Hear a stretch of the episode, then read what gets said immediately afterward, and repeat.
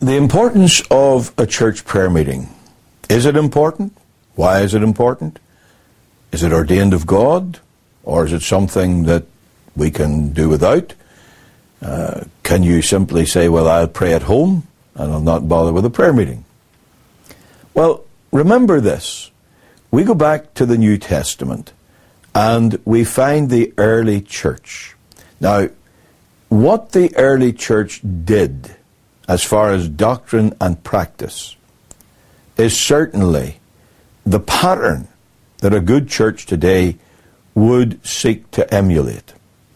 We find the doctrine of the early church is the very doctrine we are called upon to support and maintain today. But what about the practice of the early church? Acts chapter 1 commences with the people of God waiting for the day of Pentecost, and these all continued with one accord in prayer. When the Spirit of God came upon them, it was upon a people in prayer. The church was born in prayer.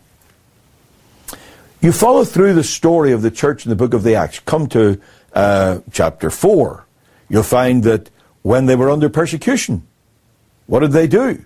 When the apostles got released, they came right back to the church and they had a prayer meeting, praising God for the privilege of being able to suffer for Him. You come to Acts uh, chapter 12. Peter's in prison. James has just been murdered. What happened? We read in Acts chapter 12 that prayer was made without ceasing of or by the church unto God for Peter. When Peter got out of prison, the angel opened the prison gates and brought him out. He went to the home of John Mark. And what was happening there? The church was having a prayer meeting. When Paul went to Philippi, what did he do? He went to the place where prayer was wont or accustomed to be made. The early church was a church that majored in great prayer meetings. And every great movement of the Spirit of God through history has been a movement vitally associated with powerful times of prayer. Not just individuals meeting with God, which is certainly important in the church prayer meeting, does not take the place of the individual place with God. But when the church meets to pray, that is a time when they seek God for corporate blessing. Matthew Henry once said that when God purposes to bless his church, he sets his people a praying. We have New Testament evidence of that. We have the New Testament pattern for that.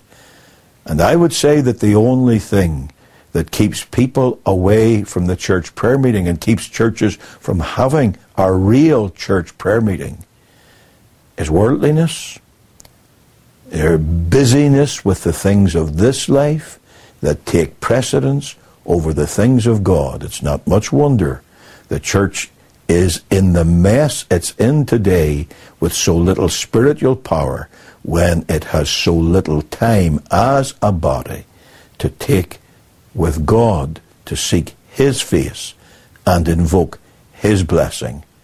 We must, as a church, give ourselves to prayer.